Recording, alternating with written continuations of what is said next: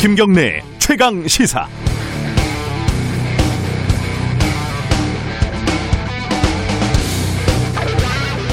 지금 이재용 부회장이 재판을 받고 있는 혐의는 간단합니다.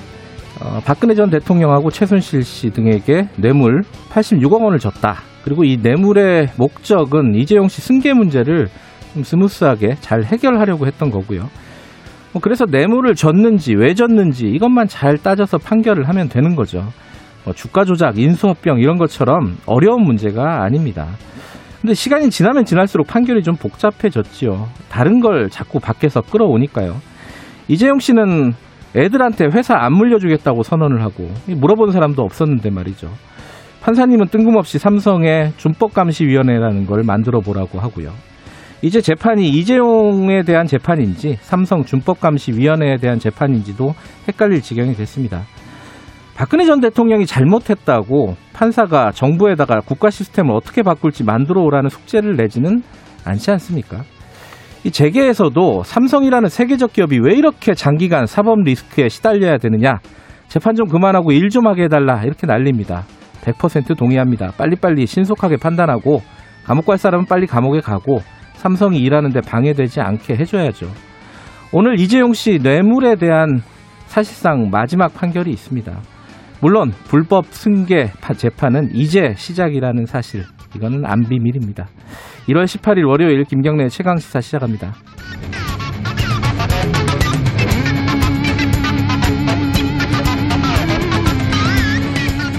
김경래 최강 시사는 유튜브 라이브 열려 있습니다. 실시간 방송 보실 수 있고요. 샵 9730으로 문자 기다립니다. 짧은 건 50원, 긴 건 100원이고요. 오늘 눈 오는 지역들이 좀 있죠. 어, 눈 소식 있으면 좀 문자 좀 보내주시면 저희들 공유하겠습니다. 스마트폰 콩 이용하셔도 좋고요. 어, 이번 주는 문자 참여하신 분들에게 추첨을 해서 10분에게 모바일 커피 쿠폰 보내드리니까 많이들 참여해 주시기 바라겠습니다. 1부에서는요, 국민의힘 이준석 전 최고위원, 민주당 박성민 최고위원과 정치사이다 준비되어 있고요. 2부에서는 11년 만에 서울시장 재도전에 나서는 국민의힘 오세훈 전 시장 만나보겠습니다.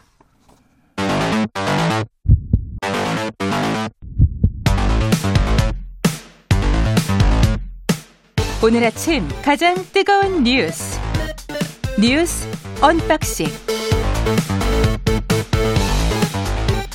네 뉴스 언박싱 민동기 기자 나와 있습니다. 안녕하세요. 안녕하십니까. 김민아 시사평론가 나와 계십니다. 안녕하세요. 안녕하세요.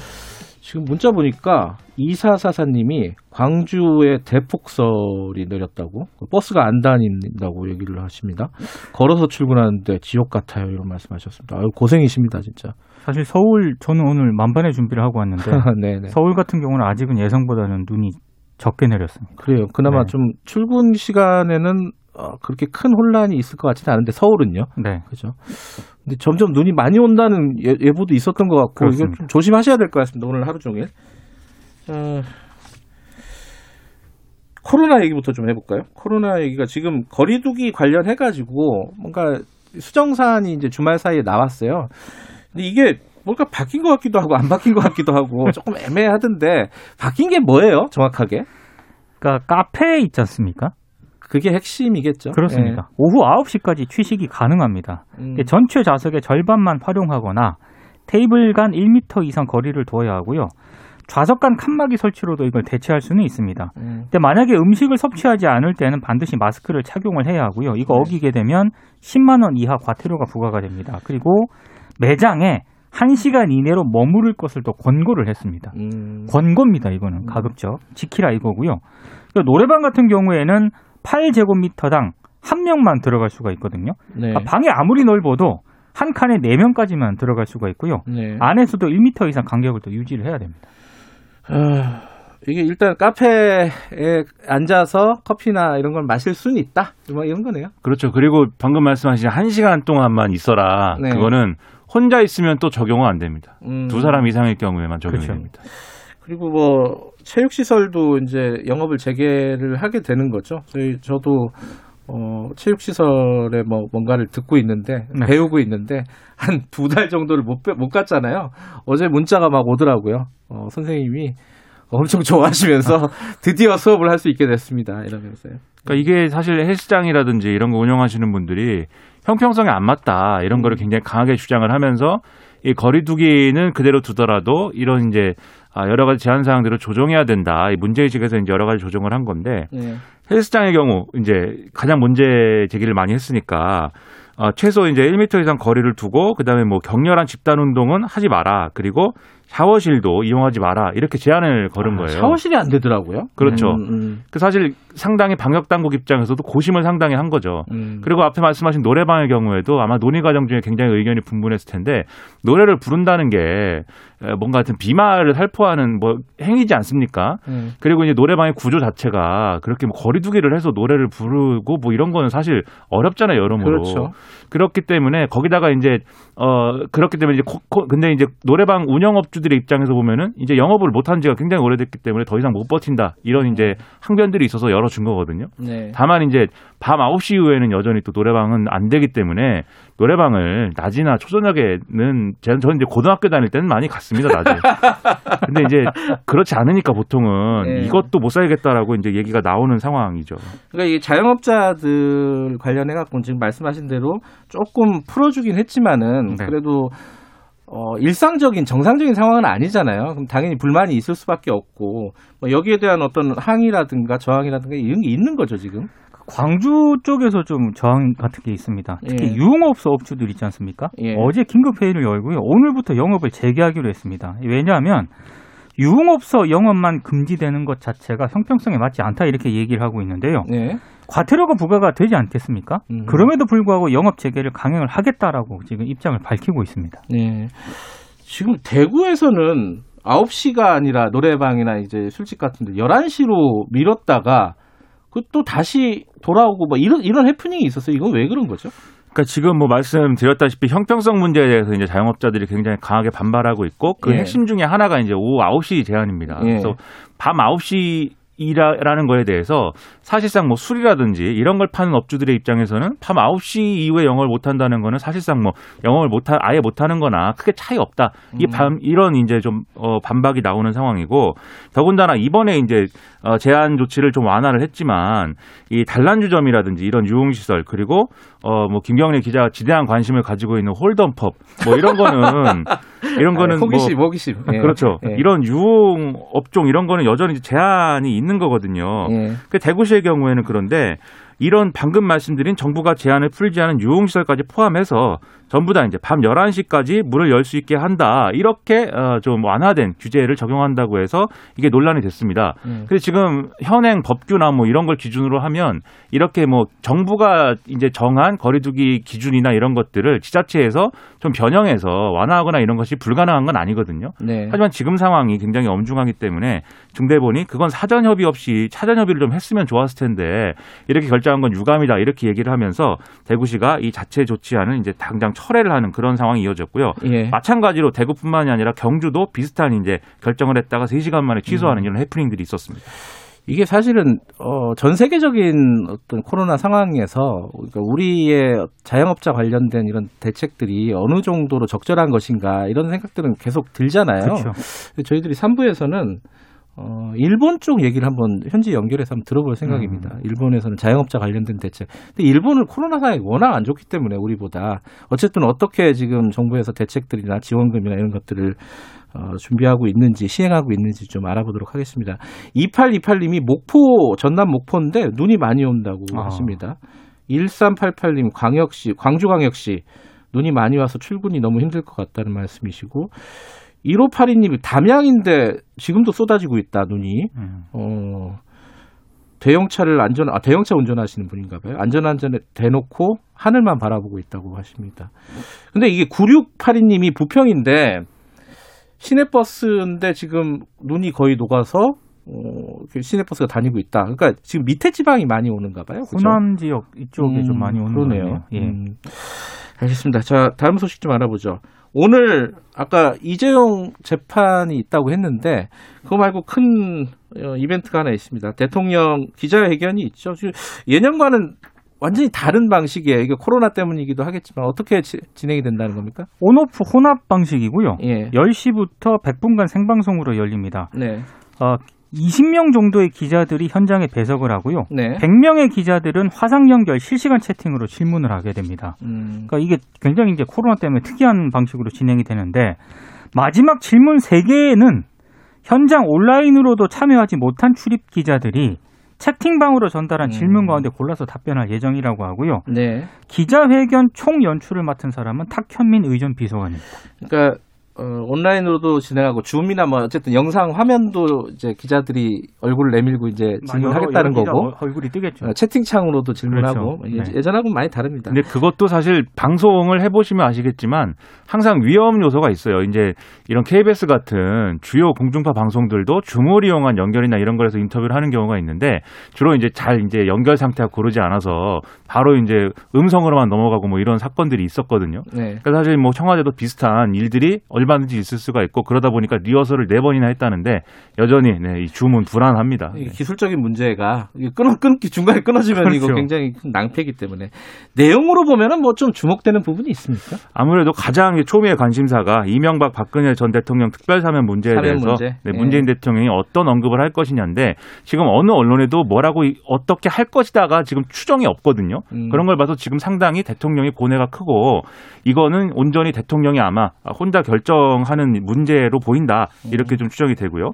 그리고 지금 문재인 대통령의 국정수행 지지율 하락에 가장 큰 영향을 줬다고 평가하는 게 또 부동산 문제입니다. 네. 그러니까 여기에 대해서 기왕 이제 어, 공급 대책을 공급 확대 대책을 내놓는다고 했으니까 얼마나 구체적으로 얘기가 나오냐 이런 것이 주목이 되고요. 그 다음에 검찰 문제라든지 이런 권력기관 개혁의 후속 조치 그리고 백신 확보라든지 이런 방역 대책, 음. 그리고 코로나19 이후에 어떤 경제 회복 방안 이런 게 논의가 될 텐데 그 외에도 이제 특히 북한하고의 문제, 한반도 평화 프로세스를 진전시킬 방안 이런 것들이 이제 또 관심사일 거고요. 그다음에 대일 관계, 지금 징용 배상 판결과 위안부 피해자 배상 판결 이런 것들과 맞물려서 정색이 돼 있기 때문에 이거 어떻게 그러면 앞으로 진전시킬 거냐 이것도 굉장히 무게감 있는 그런 주제가 될 것 같습니다. 이제 항상 저도 하는 말이고 민동 기자도 그렇고 김민아 평론가도 그런데 자주 좀 했으면 좋겠다. 그렇죠. 이게 너무 큰 이벤트가 돼버리잖아요. 기자회견, 뭐, 기자들 만나서 질의응답 하는 것 자체가 너무 1년에 한 번 하는 연례 행사고 큰 이벤트가 되니까 주목도가 너무 높은 것 같아요, 이게. 사실 저희 지론이기도 네. 한데요. 꼭 기자하고 할 필요는 없다. 음. 김경래 최강 지사하고도 하면 되고요. 아. 여러 가지 루트는 많거든요. 이번 주에 한번 잡아볼까요? 시간이 되시려나 그러니까 모르겠네. 주목도가 너무 높아지니까 네. 이 기자회견에서 대통령이 예를 들면 예상치 못한 어떤 발언 음. 또는 이제 말이 꼬인다거나 어떤 실수가 나온다거나 그러면 그게 또 엄청난 정치적인 맞아요. 리스크를 초래하거든요. 음. 그러니까 오히려 자주 하면 그런 것들의 리스크가 훨씬 더 줄어들 수가 있는데 좀 아쉬운 부분들이 있습니다. 생각해 보면 예를 들어 재난지원금 같은 거 처음 줄 때 얼마나 말이 많았어요. 그렇죠. 근데 이게 2차, 3차 지나가면서 이게 일상화되고 논의 논의가 좀 좁혀지잖아요. 네. 아, 기자회견 좀 그랬으면 좋겠는데 어쨌든 오늘 기자회견에서 아까 말씀하신 주제에 대해서 어떤 얘기를 할지 좀 지켜보도록 하겠습니다. 오세훈 전 시장이 출마를 선언했어요. 근데 원래 출마를 선언한 거 아니었어요? 또 한 겁니까 이거는? 그렇죠. 지난번에 조건부 출마인지 네. 불출마인지 네. 헷갈리는 선언을 했었는데 네. 그러다 보니까 어제 예, 서울 강북구 북서울 꿈의 숲에서 보궐선거 출마를 정식으로 다시 한번 선언을 했습니다. 네. 그래서 여러 가지 얘기를 했는데 그 주목됐던 것이 10년 전에 이제 그 무상급식 주민투표 무산 때문에 서울시장직을 중도 사퇴한 거 있지 않습니까? 네. 여기에 대해서 시민 여러분과 당에 큰 빚을 졌다. 음. 아, 지난 10년 동안 고민을 해서 이제 출마를 하는 것이다. 이렇게 좀 사과와 여기에 음. 대한 해명 설명을 했고요. 그다음에 또 하나 이제 주목이 되는 게 조건부 출마를 얘기한 거에 대해서 갑자기 사과를 했습니다. 당원 동지 여러분과 저의 출마를 바라는 분들의 뜻을 충분히 헤아리지 못한 점 사과드린다. 즉 상당히 반응이 안 좋았다. 당내에서도 네. 뭐 이런 분위기를 엿볼 수 있는 그런 선언이었고요. 그 외에 뭐 이번에 당선되는 시장은 뭐 초보 시장 뭐 이런 게 아니라 시장을 해본 사람이 돼야 된다라고 강하게 얘기를 했고 대권은 생각하지 않는다. 이번에 자신의 공약은 5년짜리 공약이다. 즉 서울시장에 아. 재출마할 것이다라고 또 얘기를 했습니다. 그래요. 자, 어, 5729님이, 아, 792님이 추위 좀 물러가고 코로나 좀 물러가고 감옥 갈 사람 감옥 가고 주어는 없네요, 이거는. 어, 얼른 좀 정리가 됐으면 좋겠다. 이런 말씀을 보내주셨고 2588님은 하얀 눈이 펑펑 내리는 전북 익산입니다. 익산도 눈이 많이 오네요. 안전운행 바랍니다. 말씀 보내주셨습니다. 오늘 여기까지 듣죠. 고맙습니다, 두 분. 고맙습니다. 고맙습니다. 오세훈 시장 인터뷰는 2부에 예정돼 있습니다. 어, 김민아 평론가, 김민동기 기자였습니다. 김경래 최강 시사 듣고 계시고요. 지금 시각은 7시 34분입니다. 최강 시사 정치 사이다. 여의도 정치의 젊은 피, 어, 전국의 뜨거운 현안을 어, 매주 월요일 여야 정, 젊은 정치인들과 들어보는 시간입니다. 박성민, 이준석, 이준석, 박성민의 정치사이다. 지금 시작하겠습니다. 먼저 더불어민주당 박성민 최고위원 나와 계십니다. 안녕하세요. 네, 안녕하세요. 그리고 국민의힘 이준석 전 최고위원 나와 계십니다. 안녕하세요. 네, 안녕하세요. 어, 밖에 눈 많이 쌓였나요? 어땠, 어땠어요? 오시는 길? 어, 전 낚인 것 같습니다, 약간. 낚였어요? 네, 제가 원래 킥보드 타고 다니는데, 예. 그 지하철까지 킥보드 타고, 거기서 또 이제 지하철 타고 여기까지 오는데, 어, 눈이 많이 올 것 같다 그래가지고, 한 15분 일찍 나와서 걸어왔어요, 지하철역까지. 근데 눈 별로 안 왔던데요. 눈 별로 안 왔어요? 네. 어, 앞으로 계속 온다 그러니까 조심하셔야 되고. 힘들지 않았죠, 아침에? 네, 아침에 눈이 안 오더라고요. 퇴근길이 걱정입니다, 지금 솔직히 말해서. 좀 차를 놓고 가- 다시 집에 가야 되나 이런 생각도 하고 있습니다. 오늘 몇 가지 좀 할 얘기가 있는데, 먼저, 야, 이 얘기는 좀 헷갈립니다. 그, 김학의 전 법무부 차관 출국 금지, 이게, 뭐 절차상의 문제가 있다라는 얘기부터 시작해갖고, 법무부 장관이 할 수 있는 거 아니냐, 뭐 이런 얘기도 있고, 이거는 뭐 야당부터 좀 먼저 포문을 열어주셔야 될 것 같은데 어, 지금 어떻게 보고 계세요 이준석 최고위원께서는? 그러니까 법무부 장관이 할 수 있다라고 하는 것과 그때 실제로 그 그럼 할 수 있다는 절차를 통해서 했는지는 다르죠. 음. 그 당시에 이제 법- 추미애 장관이 뭐 출국 금지는 법무부 장관이 따로 할 수 있다 이렇게 얘기하고 있지만은 그렇다면 그때 그 권한을 이용해가지고 했으면 문제가 안 됐을 텐데 그 당시에 이제 이규원 검사가 이- 이리저리 이제 요청하기 위해서 노력했던 것들이 나오지 않습니까? 네. 그렇기 때문에 저는 지금 와서 그 해명은 아무 의미가 없다. 예를 들어 이런 거거든요.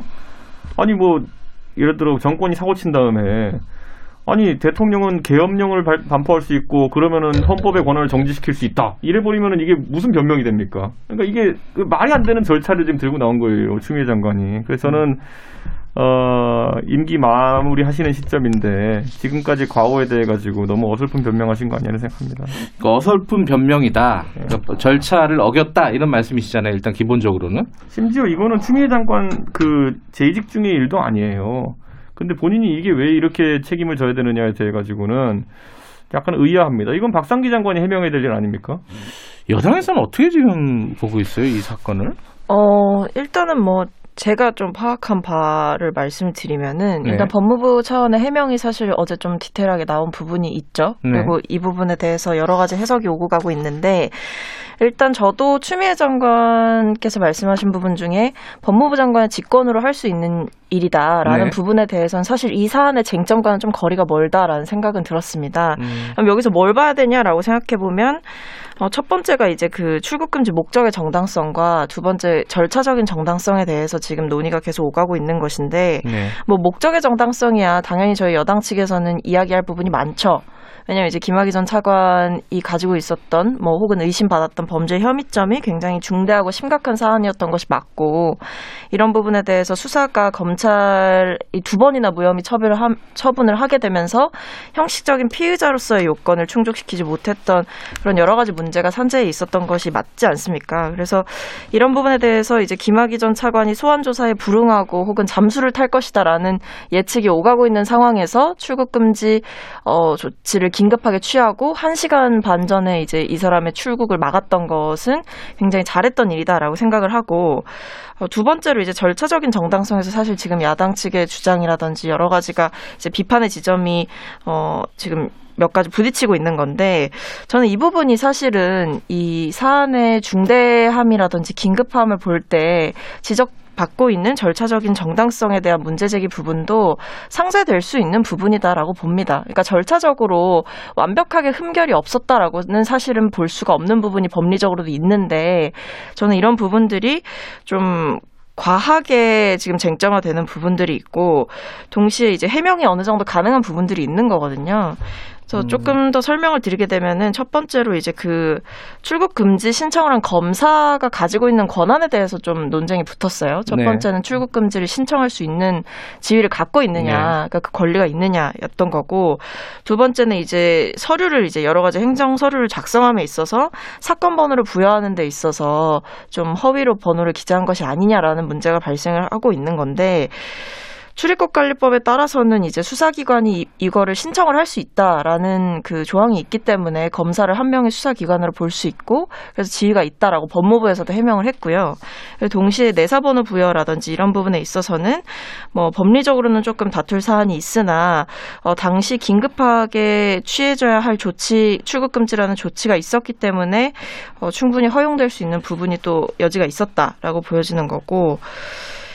그리고 피의자 김학의 전 차관의 그 지위와 관련해서 조금 법리적으로 얘기가 계속 오가고 있는데 사실상 이 김학의 전 차관에 대해서 무혐의가 두 번이나 내려졌던 부분 그 이후에 이제 대검에서도 검찰의 수사가 잘못됐다는 점을 인지를 하고 진상조사단을 꾸렸지 않습니까? 그렇기 네. 때문에 이런 부분에 대해서는 이제 사실상 김학의에 대해서 피해자로 취급을 하지 않았지만 어, 묵시적으로는 이 사람에 대한 범죄 혐의가 여전히 남아 있고 이 부분에 대해서 더 검찰 차원에서 철저하게 조사를 해야 된다라는 공감대가 있었기 때문에 어, 이 부분에 대해서는 김학의 전 차관을 긴급하게 좀 출입국 어, 출국 금지 조치를 할 명분이 있었다라고 보여지는 거죠. 그러니까 저희가 이제 우리나라 영장주의를 채택하고 있는 것도 결국에는 검찰이나 아니면 수사기관에서 그런 자의적 판단하는 걸 최대한 억제하기 위함이고 이런 어떤 출국 금지 절차에 대해서도 상당히 엄격한 규정들을 두고 있는 것이 그것이 광범위하게 자유를 제한하지 않게 하기 위해서 이런 것이거든요. 근데 지금 결국에는 이제 시인할 수밖에 없는 것이 결국에는 선제적 판단을 통해 가지고 김학이라는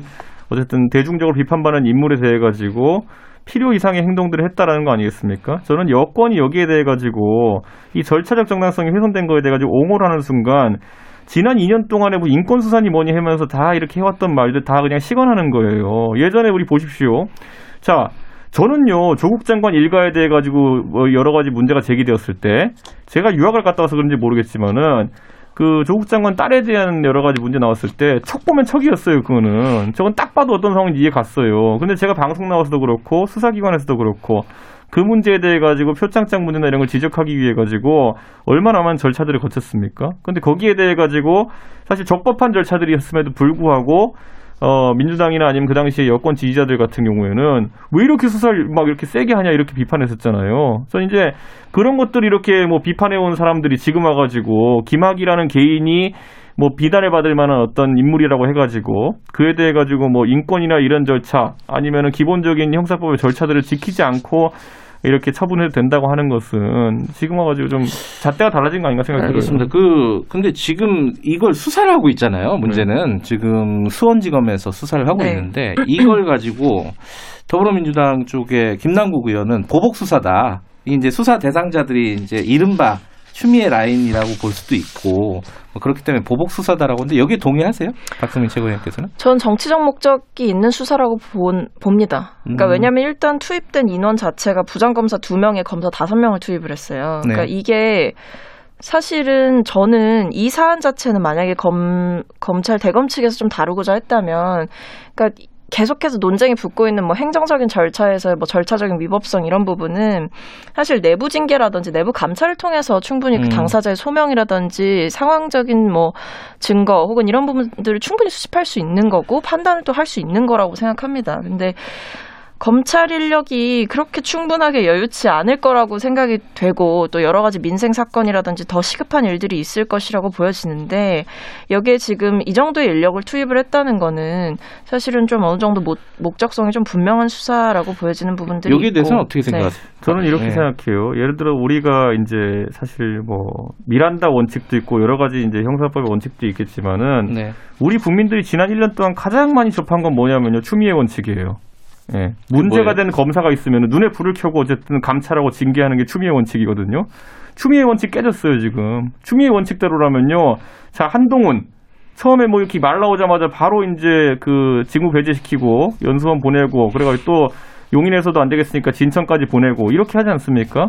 자, 그렇다면 지금 이 정도 문제가 제기됐다고 하고 공익제보자가 있고 이렇다고 한다면은 이 사람들 전부 다 직위 해제하고요. 뭐 연수원에 보내든지 하고요. 그다음에 감찰 바로 시작해야 됩니다. 그다음에 징계위원회 소집해야 되고요.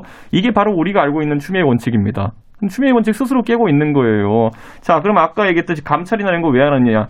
법무부 장관 본인이 검찰에 대해 가지고 지휘 통제권이 있다고 계속 강조하는 법무부 장관이 오히려 이런 범죄 행위에 대해 서 옹호하고 나선 거예요. 그리고 더 이상한 게 아까 제가 말씀드렸던 것처럼 보통 공직자들이나 정치인들 같은 경우에는 이 행위의 당사자가 본인이 아니었으면은 그에 대해 책임을 지려고 안 합니다. 아까 말했던 것처럼 박상기 법무부 전 법무부 장관이 책임져야 될 일인데 추미애 장관이 이렇게까지 나서가지고 결사옹위 한다는 거는 결국에는 정권 차원에서 이거 방어하기로 짠 거 아니냐 이렇게 야당은 주장할 수밖에 없어요. 그렇기 때문에 저는 빨리 추미애 장관께서는 본인의 이름을 더럽히지 않기 위해서 추미애 원칙을 시행했으면 좋겠습니다. 한쪽에서는 보복 수사라 그러고 한쪽에서는 정권 차원의 방어라 그러고 예, 뭐 앞으로 상황을 좀 지켜보고요. 오늘 여, 기까지 하죠. 그 다음 성, 다음 얘기로 넘어가죠. 선거 얘기 좀 할까요? 오세훈 시장이 드디어라고 해야 되나요? 출마 선언을 했습니다. 네. 어, 지금 이렇게 되면은 안철수 대표하고 이 단일화 문제는 당분간은 얘기가 안 나온다 이렇게 봐야 되나요? 어떻게 보세요? 당내에서는? 저희 국민의힘 내에서 사실 그 지난주에는 그 갈등이 많이 노출되었죠. 네. 당 내에서도 소위 이제 안철수 잘 아는 사람들과 안철수 알지 못하는 사람들. 잘 아시는 분이죠, 안철수. 안 잘 알지 안 알면 뭐. 안 잘 알. 근데 이렇게 얘기하면 또 안철수 대표 쪽에서는 자기들을 잘 아는 사람 아무도 없다고 얘기해요. 음. 네, 그러니까 뭐 당도 같이 해보고 뭐 최고위원도 해보고 이랬는데 뭘 모른다는 건지 모르겠는데 어쨌든 안 잘 알고 안 날못의 생각 차이는 뭐냐면은 안 잘 알들은 결국에는 그 안철수 대표가 과거의 큰 선거에서 단일화 과정에 있어가지고 본인의 주장을 굽히지 않는 어떤 독선적인 모습 때문에 단일화가 실패했던 경험들이 있기 때문에 음. 이번에도 사실 본인의 약간의 여론조사의 우위 때문에 그런 면이 좀 강조되지 않을까 이런 우려가 있는 것이고 네. 그안그 그 알못 안철수 대표랑 정치했던 경험이 이제 없는 분들 같은 경우는 분들. 네. 안철수 대표의 중도 상진성이나 이런 것이 상당히 크기 때문에 어쨌든 이기려면은 무조건 안철수 대표에게 좀 좋은 조건을 제시해 가지고 합쳐야 되는 거 아니냐 음. 이런 생각을 하고 있는 것 같은데 당장 이제 우리 당에서 저희 당에서 이제 이 공천과 관련해 가지고 아니면 단일화와 관련해 가지고 대표성을 가진 분은 김종인 비대위원장과 정진석 공천관리위원장이거든요. 네. 근데 김종인 위원장이야 뭐 다들 아시겠지만 안철수 대표에 대해 가지고 엄격하게 이제 말씀하시는 분이고 그 정진석 공천관리위원장께서도 보면은 그 한 온라인 이제 강연에서 그렇게 말씀하셨어요. 안철수 대표가 본인이 뭐 그렇게 중도에 대해 가지고 그 대표성을 가지고 있는 것처럼 생각하는지 모르겠다. 그래서 결국에는 그 소위 말하는 그냥 안철수 대표가 원하는 대로 또 안철수 대표가 늘 주장한 대로 나로 무조건 단일화해라. 이 주장에 쉽게 호응하지는 않을 걸로 보입니다. 음.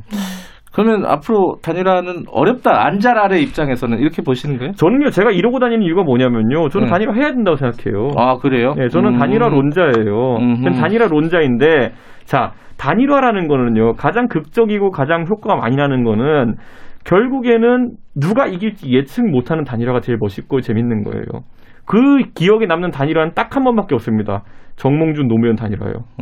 근데 그 당시에 생각해 보면은 정몽 정몽준 그 당시 후보가 결국에는 뭐 월드컵 영향도 있고 해가지고 대중적 인기가 높았고 그러다 보니까 정몽준 후보 쪽에서는 본인들에게 유리한 룰을 만들려고 했었는데 그때 또 그에 못지않게 또 의미 있었던 거는 노무현 대통령께서 그분에게 자신감이 하나의 트레이드마크가 된 그런 모습. 그러니까 룰은 아무렇게나 도 상관없다. 단일화란 대의를 지키기 위해서는 그렇게 열어졌었더니만은 단일화 해봤더니만 노무현 대통령이 이겼잖아요. 근데 저는 약간 그런 어떤 대중적으로 얘기거리가 되는 그런 박력 있는 모습도 굉장히 중요하다 이렇게 보는데 저는 그러다 보니까 안철수 대표 쪽에서도 그런 무리한 주장을 좀 접어드리고 저희 당에서도 하여튼간 누가 이길지 모르는 재밌는 단일화를 만들어내는 것이 중요하다 그런 생각을 합니다. 민주당 선거는 요새 너무 조용한 것 같아요. 그 우상호 의원도 왜 이렇게 당에서 이렇게 서두르지 않느냐 음. 이게 좀 이상한 지금 상황이다라는 취지의 얘기도 했었고 지금 박영선 장관하고 뭐 또 얘기 나오는 게 김동연 전 부총리하고 네, 네. 이게 어떻게 교통정리가 되고 있습니까? 일단 김동연 전 부총리에 대해서는 사실은 계속 뉴스는 나오고 있어요. 네. 예를 들어 뭐 차출될 것이다, 선거에 나올 것이다라고 얘기를 하고 있는데 내부에서는 그렇게 검토되고 있는 바가 없고 제가 알기로는 그리고 선거기획단 차원에서도 그 뉴스를 공유하면서도 이제 전혀 사실무근이다라고 음. 얘기가 됐었습니다. 네. 실제로 김민석 이제 서울시당 이제 선거 기획단장께서도 말씀을 또 분명히 하셨어요. 백불이나 이런 데서 음. 이제 그런 논의는 없다라고 얘기를 했고 사실상 지금 박영선 장관께서 결심이 서신 걸로 보이고 아? 예. 네, 조만간 이제 출마 선언을 하게 되실 것것 같습니다. 그래서 음. 아마 저희 당 차원에서는 이제 우상호 의원님과 박영선 장관 이렇게 두 분이 가게 되지 않을까라고 보여지고 김동연 전 장관에 대해서는 뭐 이제 뭐 두 가지인 것 같아요. 이제 인물이 가지고 있는 그 특수성이 좀 있고, 그러니까 소위 음. 말하는 스토리가 좀 있으신 분이라는 네. 거죠. 그리고 두 번째는 이제 경제라는 키워드가 사실은 서울시장 선거에서 굉장히 중요한 음. 키워드로 작동을 하게 될 텐데 이분이 가진 이력이 그런 부분에서 전문성을 드러내기 충분하고 또 동시에 중도적인 면모를 또 갖추고 있다라는 평가가 있기 때문에 이분에 대한 기대감이 이제 있고 뭐 몇몇 분들께서는 등판해 주길 바라는 부분도 있는 것 같긴 한데 실제로 당에서는 논의되고 있는 바는 없다라고 말씀을 드릴 짧게요. 수 있을 것 같아요. 그 정의당 지금 권수정 후보가 있잖아요. 네. 출마 선언을 했는데 이 단일화 얘기는 되고 있습니까? 아니면 뭐 아예 없는 겁니까 지금? 단일화 정의당과의 단일화 얘기는 아예 전혀, 없어요. 예, 음, 없습니다. 알겠습니다.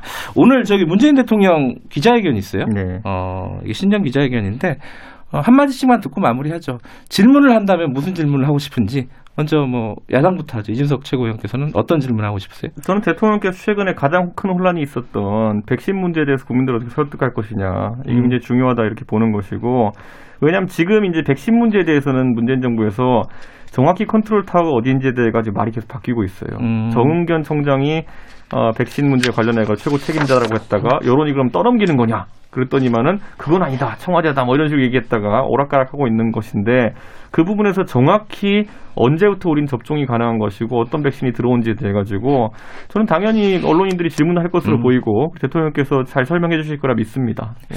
박성기 최고위원께서는 질문을 만약에 하신다면 저는 뭐 아무래도 사실은 어, 지금 가장 뜨거운 화두 중에 하나인 부동산에 대해서 좀 질문을 하게 될 것 같은데 네. 일단 신년사에서도 사실은 공급 확대에 대한 의지를 보이신 음. 바가 있고 여러 차례 이제 국토부 장관 신임 임명하게 되면서 얘기를 해오셨던 부분이 있잖아요. 그래서 이 부분을 좀 더 이제 대중들에게 그리고 국민들에게 확실한 시그널이라든지 뭐 청사진을 조금 더 제시할 필요가 있지 않을까 싶습니다. 알겠습니다. 오늘 여기까지 하겠습니다. 어, 안 좋은 날씨에 날씨를 뚫고 눈발을 뚫고 오신 두 분 감사합니다. 네, 감사합니다. 네, 감사합니다. 박성민 더불어민주당 최고위원 이준석 국민의힘 전 최고위원이었습니다. 1분 여기까지 하고요. 김경래 최강기사 2부는 잠시 후 8시에 돌아옵니다.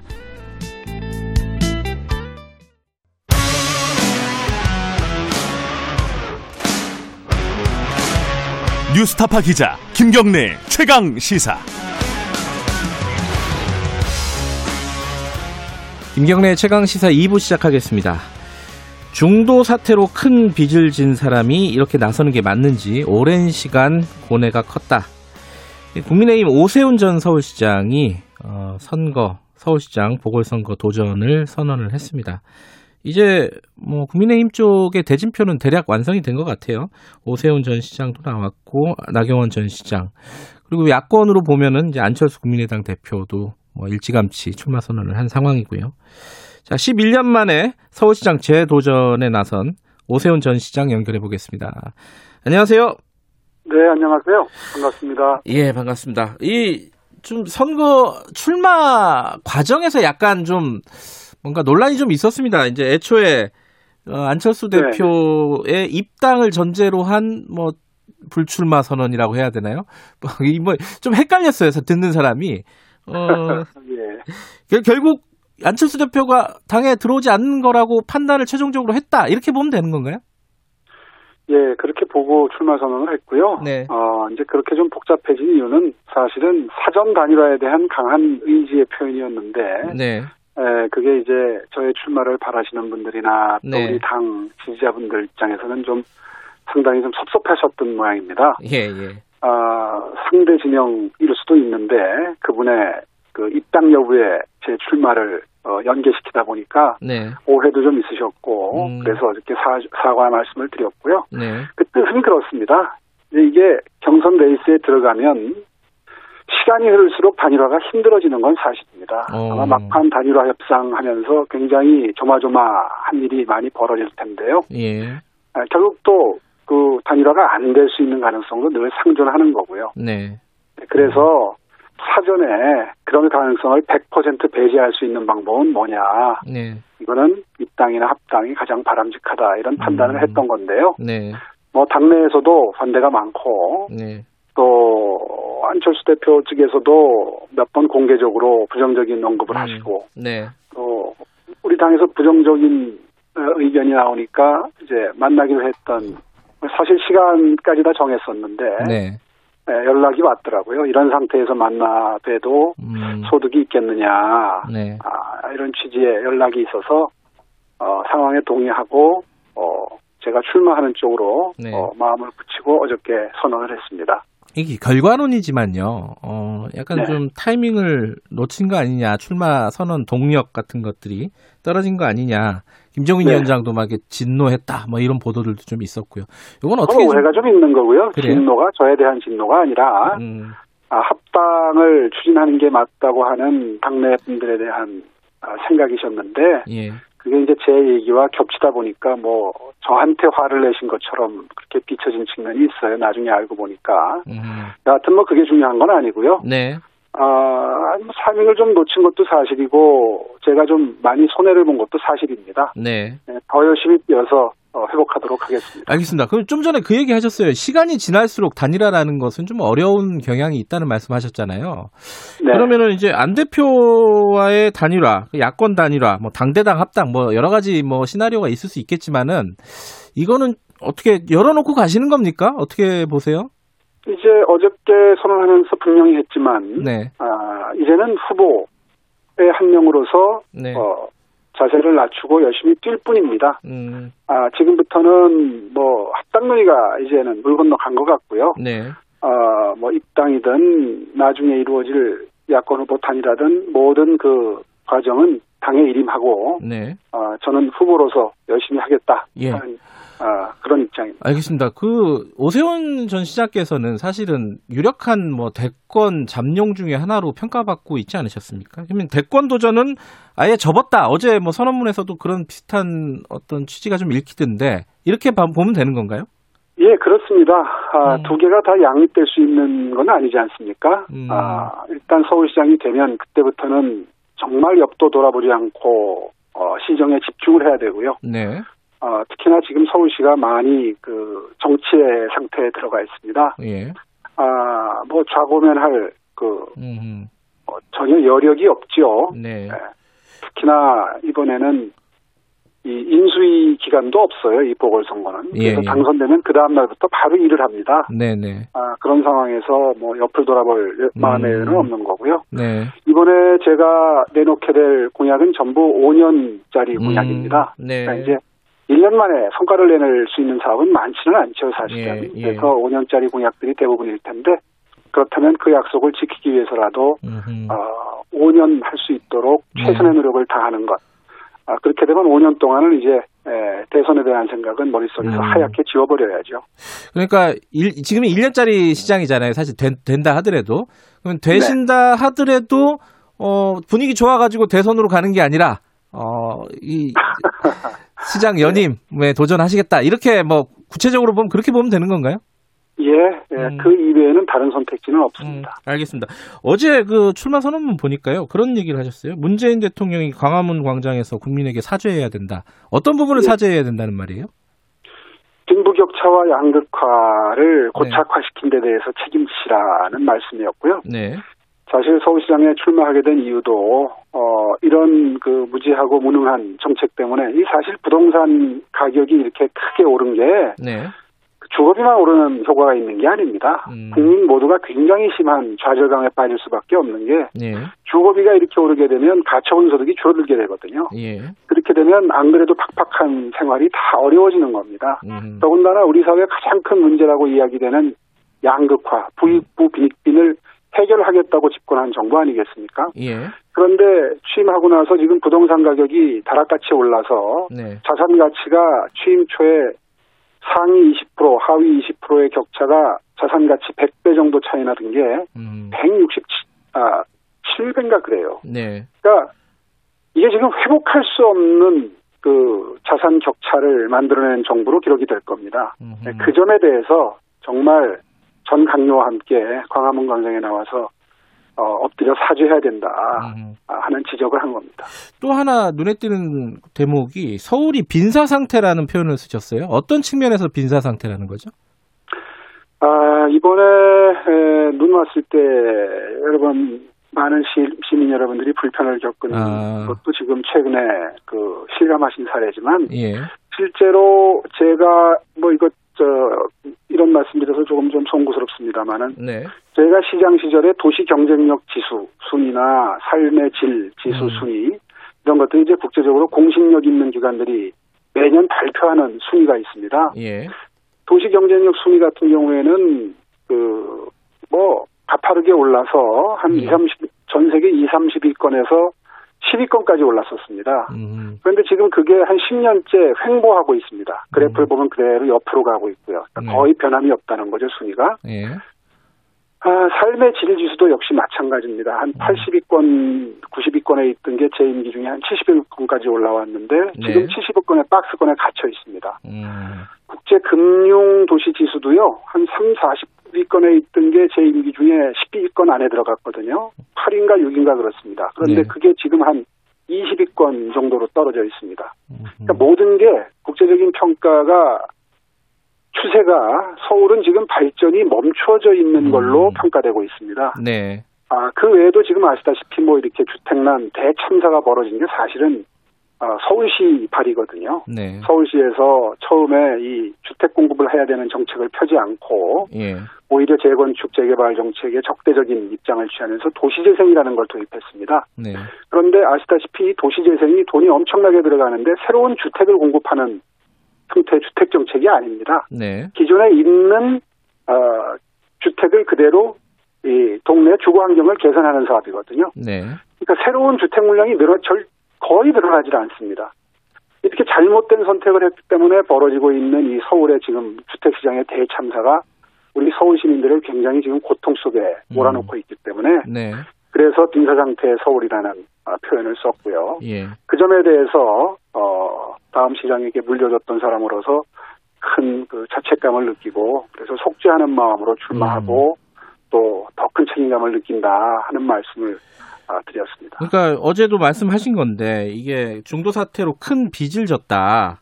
속죄하는 마음으로 네. 출마를 한다. 이게 2011년도 보궐선거 원인을 제공하신 분이잖아요. 지금 오세훈 전 시장께서 그죠? 그렇습니다. 이 부분에 대해서는 명확하게 청취자분들에게 어떤 입장이신지를 명확하게 밝히고 다음 주제로 좀 넘어갔으면 좋겠네요. 네, 정말 그 송구스럽게 생각하고 네. 어, 그리고 크게 자책하고 있습니다.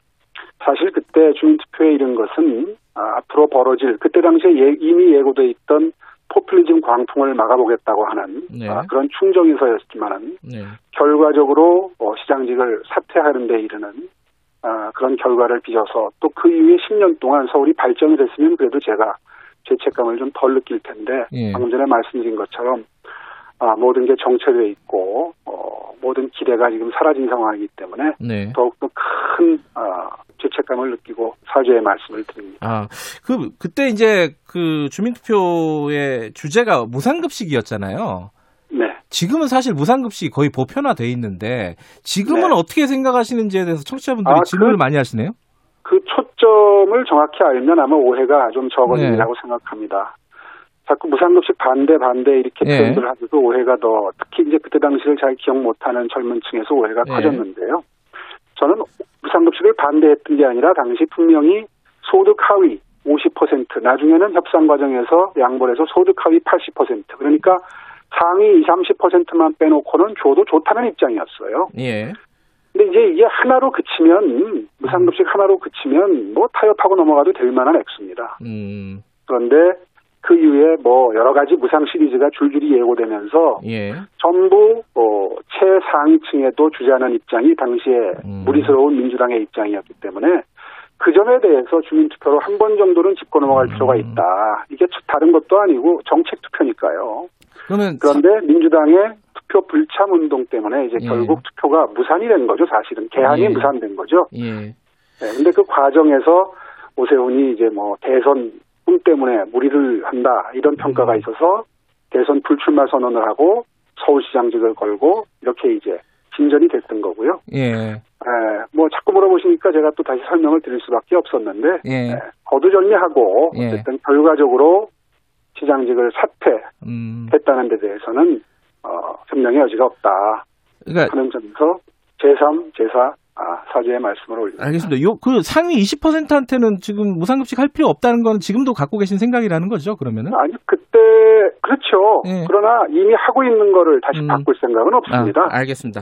부동산 네, 얘기. 앞으로 이루어지는 모든 복지 정책은 네. 다 상위 20, 30%의 시민이나 국민들께 이루어진다는 건 그건 어느 나라에서도 음. 자제하는 음. 일입니다. 이번에 재난지원금 지급할 때도 역시 처음에는 시간이 없으니까 다 지급했지만 네. 지금의 정부 여당에서도 어, 소득 하위 계층에게만 주자, 어려운 분들께만 음. 주자 하는 논의가 지금 나오지 않습니까? 예. 예, 지금은 그게 상식이 된 거죠. 그럼 말 나온 김에 그럼 그것 좀 여쭤봐야겠네요. 지금 이재명 지사가 어, 지금 네. 4차 재난지원금 관련해가지고 어, 도민들에게 보편적인 지급을 어, 독자적으로 하겠다라는 걸 추진을 하고 있습니다. 여기에 대해서는 민주당 내에서도 좀 어, 논란이 있는 것 같은데 어, 오세훈 네. 전 시장께서는 어떻게 보세요, 이 부분은? 예, 이 뭐 3차 재난금이 재난지원금이 지급된 지 지금 한 일주일 됐습니다. 네. 그런데 경기도에서 또다시 바로 그날 네. 아, 지급되는 날부터 논의가 시작이 됐거든요. 4차 재난지원금 지급이. 예. 그런 모습을 보면서 사실은 뭐 선거를 의식한 아, 어떤 그 행위가 아니냐, 정치 행위가 아니냐라는 오해가 뭐 그렇게 어색하지 않은 것이죠. 음. 그래서 하더라도 지금 네. 많은 분들이 굉장히 극심한 고통을 겪고 있기 때문에 네. 하더라도 이 코로나 취약계층 그리고 코로나로 인해서 음. 직격탄을 맞은 그 업종이나 계층이 있거든요. 네. 그분들께 재난지원금의 상당 부분을 할애를 하고 네. 어, 피해 여부에 따라서 이미 1년이 지났기 때문에 이제 어느 정도 정부가 준비가 됐습니다. 그 네. 부분이 네. 어, 가능해졌죠. 네.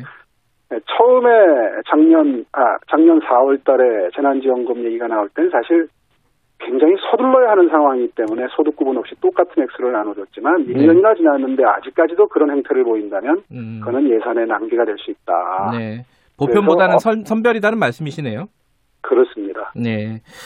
부동산 얘기 좀 여쭤볼게요. 지금 어, 후보자들이 뭐 나경원 후보나 이게 같은 당도 그렇고 상대 당인 뭐 우상호 후보도 마찬가지인데 부동산 관련된 정책을 적극적으로 내고 있습니다. 근데 약간씩 그 결이 달라요. 예컨대 우상호 후보 같은 경우에는 이 광복을 중심으로 한 재건축 재개발 그 규제 완화다. 나경원 네. 후보 같은 경우는 전면적인 규제 완화를 지금 얘기하고 있고요. 지금 네. 어, 오세훈 전 시장께서 생각하시는 부동산 정책의 핵심은 뭡니까?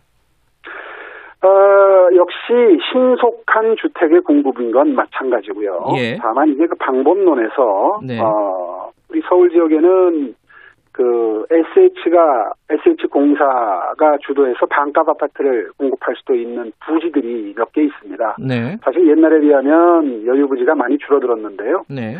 에, 용산 정비창이라든가 불광동의 질병관리본부라든가 또 강남의 서울의료원 부지라든가 몇 네. 군데 있습니다.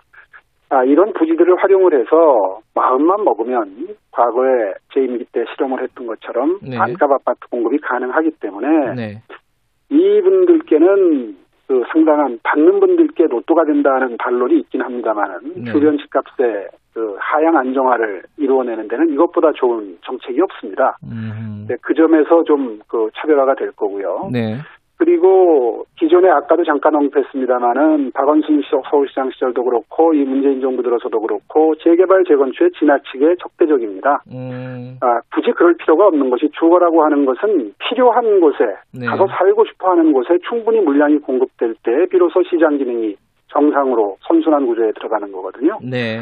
그런 의미에서 재건축 재개발에 음. 지나치게 공공성을 강화해서 오히려 용적률 인센티브가 작동하지 못하도록 하는 이런 우매한 정책을 국토부와 협의를 해서 그 절충선을 찾아서 네. 인센티브로도 작동을 하고 용적률 인센티브가 네. 작동을 하고 그러면서도 많은 그 재건축 재개발 단지가 활발하게 시작될 수 있도록 네. 아, 하는 그 실질적인 이게 일의 노하우죠. 음. 그렇게 해서 어, 빨리 진행시키겠다는 점. 그 외에 이제 제 임기 중에 시작했던 그 시프트라고 예. 단기 전세주택 정책이 굉장히 호평을 받고 있습니다. 네. 지금 한 3만 3천 가구 정도 서울 시내에 공급이 됐는데요.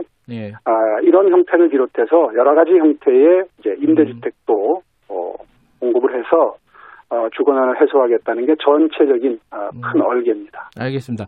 오늘 문재인 대통령 기자회견 있잖아요. 예. 아마 사면 얘기에 대한 질문이 있을 것 같습니다. 어, 네. 오세훈 전 시장께서는 그 전 전직 대통령에 대한 사면론에 대해서 어떻게 생각하세요? 예, 적극 검토해야 된다고 생각합니다. 음. 아, 사실 사면 정도가 아니라 네. 이 정부는 사실은 냉정하게 객관적으로 평가를 해도 네. 아, 국민 통합 정부는 아니었습니다. 아, 국민 분열의 정부였고 네. 사실은 정치 보복의 정치를 했죠. 네. 그런 의미에서 어, 일단 정치 보복의 정치를 했던 국민, 국민 분열의 정치를 했던 점에 대해서 네. 일단 사죄를 하고 예. 그 연장선상에서 어, 두 분 대통령에 대한 사면을 음. 어, 결단할 필요가 있다. 전 음. 세계 어느 나라의 전직 대통령 두 분이 동시에 네. 에, 이렇게 그 오랜 기간 동안 아, 사법 처리를 받고 어, 영어의 몸이 되어 있는 나라가 있겠습니까? 네. 아, 그런 의미에서라도 어, 올해가 이 시점이 적기가 아닌가 생각합니다. 예. 지금 마지막으로요. 나경원 후보하고 이제 1차적으로 경선에서 붙으실 거 아니겠습니까? 다른 후보들도 있지만은. 예. 나경원 후보보다 오세훈 전 시장이 낫다. 뭐 때문에 난지 먼저 좀 설명을 해 주시죠. 야, 유 그분도 참 훌륭한 아, 예. 자질을 갖추고 그동안에 여러 경력을 쌓아오셨는데요. 예. 사실 이번 선거는 보궐선거기 때문에 인수위도 없이 네. 당선된 바로 다음 날부터 일에 착수하는데 음. 실질적으로 일할 수 있는 기간이 1년이 채 되지 않습니다. 네. 아마 선거 분위기 연말 되면 생길 거고 한 8, 9개월 정도 일하지 않을까 싶은데요. 네. 아, 제가 시장직을 수행해본 경험을 돌이켜보면 업무를 어, 전반적으로 파악하는데 적어도 한 1년 정도가 걸렸었어요. 음, 네. 이게 생활행정이기 때문에 네. 사계절 해야 되는 일이 다 조금씩 다릅니다. 네. 봄, 가을 다르고 겨울 다르고 또 여름에 혹서기에 다릅니다. 그렇기 때문에 어떤 그 연습할 수 있는 기간이 없고요. 음. 그래서 제가 어저께 사실은 아, 그 인턴 시장, 뭐 초보 시장 이런 음. 표현을 좀 썼는데 네네. 네. 에, 조금 뭐 자극적인 표현이긴 하지만 아마 크게 사실과 다르지 않을 겁니다. 네. 그 임기 초에 몇 개월 동안은 아, 굉장히 방대한 조직이거든요. 음, 알겠습니다. 음. 그런 점에서 상대적으로 강점이 있다라고 네. 생각합니다. 경험 있는 시장이 강점이 있다 이런 말씀이시네요. 예, 여기까지 드릴게요. 고맙습니다. 예, 감사합니다. 서울시장 공식 출마 선언한 국민의힘 오세훈 전 시장이었습니다. 공정하고 깊이 있게 오늘 하루 이슈의 중심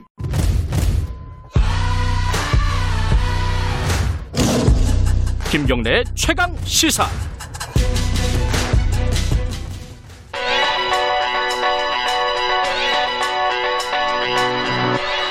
최강 시사 김수민의 눈. 네, 김수민 평론가 나와 계십니다. 안녕하세요. 네, 반갑습니다. 지금 이제 선거 얘기를 할 건데 네. 어, 조금 본질적인 얘기를 좀 갖고 오셨네요. 그죠? 네, 음. 선거 초반이라고 볼 수 있는데 아무래도 각 후보들이 어떤 비전을 제시하느냐, 정책이 네. 어떤 게 있느냐 이게 가장 중점이 돼야 될 텐데 며칠 동안 계속 후보 단위라 맞아요. 논란이 음.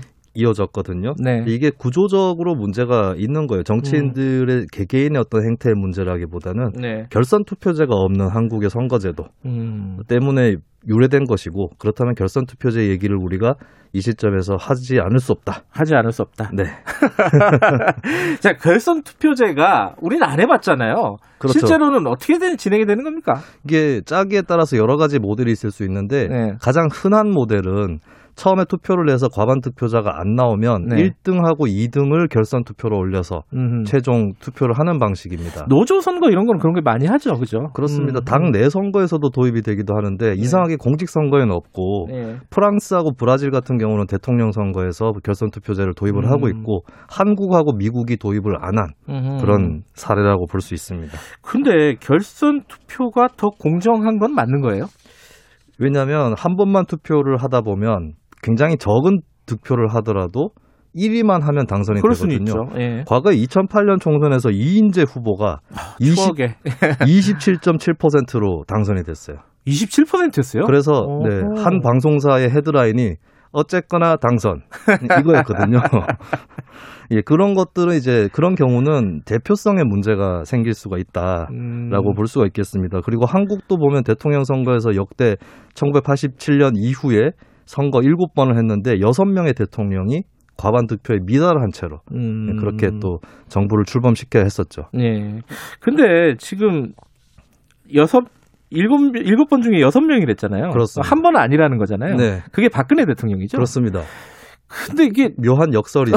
그, 이게 그 바, 대통령이 탄핵이 됐으니까. 그러니까 과반 득표한 사람이 또 탄핵이 된다. 이게 반드시 그러면 그게 좋은 건가 이런 생각도 들고요. 제가 말씀드리고 싶은 게 결선 투표가 없어서 과반 득표자가 없는 것보다 더 위험한 것이 결선 투표제가 없는데도 과반 득표자가 발생하는 겁니다. 아. 그렇게 되기까지 얼마나 많은 표들을 끌어모았을 것이며 아하. 표들이 갈라지면 죽는다. 이런 음. 협박 정치가 되는 거거든요. 거꾸로 예. 그때 2위였던 문재인 대통령도 48%나 거의 반이었어요. 예. 네, 근데 그게 한 번의 투표에서 그렇게 나온다는 게 여러 가지 다양한 시민들의 여론이 반영이 되지 않았다라고 음. 하는 것을 의미하는 것이고 네. 저는 1987년 이후에 민주화를 1987년 체제 이렇게 부르지 않습니까? 네.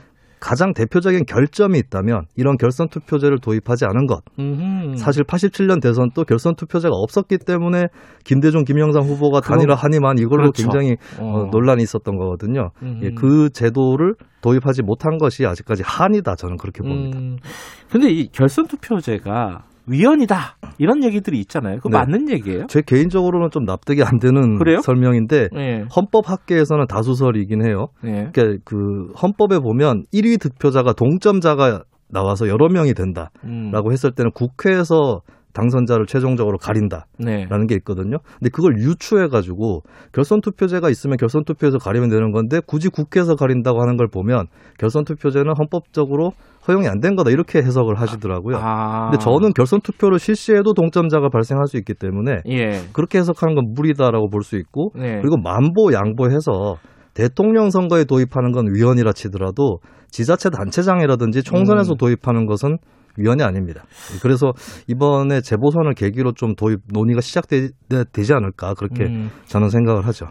근데 이게 모든 제도가 다 그렇지만은 장단이 다 있잖아요. 그렇습니다. 이것도 결선 투표제도 뭔가 문제가 있지 않을까요? 1, 2차로 투표를 한다 그러면 소수파 후보들도 출마를 많이 하게 되겠죠. 그렇죠. 그것까지는 괜찮은데 표밭이 네. 너무 잘게 쪼개질 수가 있고 음. 1, 2위로 결선에 진출하는 후보도 그다지 높은 득표율이 아니게 될 수도 있는 거거든요. 음흠. 프랑스도 그런 사례가 돼 버렸는데 마크롱 대통령 같은 경우도 20%를 살짝 넘겨서 1등을 했어요. 아, 1차 투표에서요? 네, 그리고 음. 4등하고도 별로 차이가 안 납니다. 아하. 이런 문제는 생길 수 있다. 근데 저는 이것도 거듭하다 보면 어떤 세력 경우에는 아 우리는 아무래도 결선 투표도 진출을 못하네. 그러면 음. 우리하고 좀 비슷한 세력이랑 합쳐야겠다. 음. 이런 식으로 난립이 방지되는 방향으로 자연스럽게 갈 수도 있기 때문에 네. 반드시 결선 투표제가 난립을 불러일으킨다. 이렇게 저는 보지는 않습니다.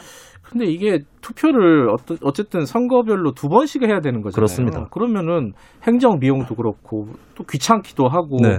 이뭐 이런 문제가 생길 것 같은데. 호주에 대안이 있는 게 즉석 결선 투표제가 있어요. 그건 또 뭐예요? 그러니까 선호 투표제라고도 하는데 네. 만약에 후보가 4명이 나오면 1위부터 4순위까지를 다 유권자가 지목을 하는 겁니다. 음. 그럼 개표를 할 때에 1순위부터 개표를 해서 꼴찌를 한 후보가 있잖아요. 네. 그 후보가 그 후보를 지지한 표가 다음 순위로 어디를 지목했는지를 가려서 계속 그 방법을 되풀이하면서 표를 얹어주는 거죠. 이걸 호주에서 한다고요? 예, 호주에서 아, 하고 있습니다. 호주 사람들 똑똑하다. 근데 문제는 이, 이 제도도 문제가 있는 게 만약에 후보가 7명 나왔다. 아. 그러면 유권자가 1순위부터 7순위까지를 지목을 해야 아, 되는데 아, 거의 불가능하죠. 뒤로 가면 갈수록 이제 찍기로 어 얘랑 모르겠다. 뭐, 그 3위나 4위나 5위나 그렇습니다. 그렇게 될 수 있기 때문에 저는 차선책으로 음. 1, 2순위까지 지목하는 건 어떨까? 음. 예, 그런 것도 도입해 볼 만하다는 생각을 합니다. 근데 이게 지금 아까 그 말씀하셨잖아요. 이번 재보궐 때 한번 논의를 해보자. 네. 근데 선거가 얼마 안 남았어요. 지금 석 달 정도 남았는데 이 법을 헌법을 바꿀 사안은 아닌 거고 그죠? 그렇습니다. 법을 바꿔야 되는 거잖아요. 네. 이게 가능할까? 어떻게 지금 얘기가 나오고 있습니까 실제로? 얘기는 안 나오고 있는데 지금 김수희 평론가만 얘기하고 계신 거죠? 제가 쏘아올린 공입니다. 근데 상기를 시켜드리면 문재인 대통령 공약이 대선 결선 투표제 도입이었거든요. 아 그랬어요? 그렇습니다. 음. 근데 그거를 지자체라고 안 된다는 법은 없을 거라고 보여지는 음. 거고 민주당도 최근에 우상호 후보의 같은 경우는 열린민주당이나 정의당과의 단일화를 제안을 하기도 했고 네. 국민의힘은 과거에 결선 투표제 게좀 부정적인 편이었는데 지금 본인들이 단일화 필요성을 느끼고 있단 말이죠. 음흠. 그렇다면 굳이 그런 단일화에 매몰되지 않고 제도적으로 네. 결선 투표제를 도입하는 것에 대해서 양당이 다 찬성할 수 있지 않느냐. 음. 양쪽이 다 필요성을 느끼게 될 때 그때 선거제도 개혁의 개연성이 열리는 거거든요. 이번이 골든타임이다 저는 그렇게 봅니다. 근데 지금 여당하고 야당은 지금 야권은 분열돼 있고 분열이라기보다는 지금 따로따로 지금 가고 있고 후보들이 나오고 있죠. 어, 여당은 지금 단독으로 가고 있으니까 네. 여당에서 안 할라 그럴 것 같은데. 이거. 근데 여당 또 정치 개혁이라는 그 명분을 또 선점할 수 있는 것이고 네. 어떻게 될지 모르죠. 정의당이나 음. 열린민주당 후보 때문에 음. 간발의 차이로 지게 된다거나 음. 그런 것은 어느 정당에게나 가능한 시나리오다. 음. 이것을 좀 일깨워 드리고 싶습니다. 맨날 단일화 단일화 이런 논란이 있는데 네. 차제 좀 논의를 해보자 이런 차원에서 말씀해 주신 것 같습니다. 재밌네요 이거. 알겠습니다. 여기까지 듣겠습니다. 고맙습니다. 감사합니다. 김수민 평론가였습니다. 김경래 최강사 2부는 여기까지 하고요. 잠시 후 3부에서 뵙겠습니다. 3부에서는요, CES, 이거 아세요? 지금 박람회, 세계 가전 박람회 열리고 있는데, 요거 한번 살펴보고요. 그리고 일본 현지 상황, 코로나 상황, 그리고 자영업자들 지원 상황, 이런 것들 자세히 좀 물어보도록 하겠습니다. 일부 지역국에서는 해당 지역 방송 보내드립니다.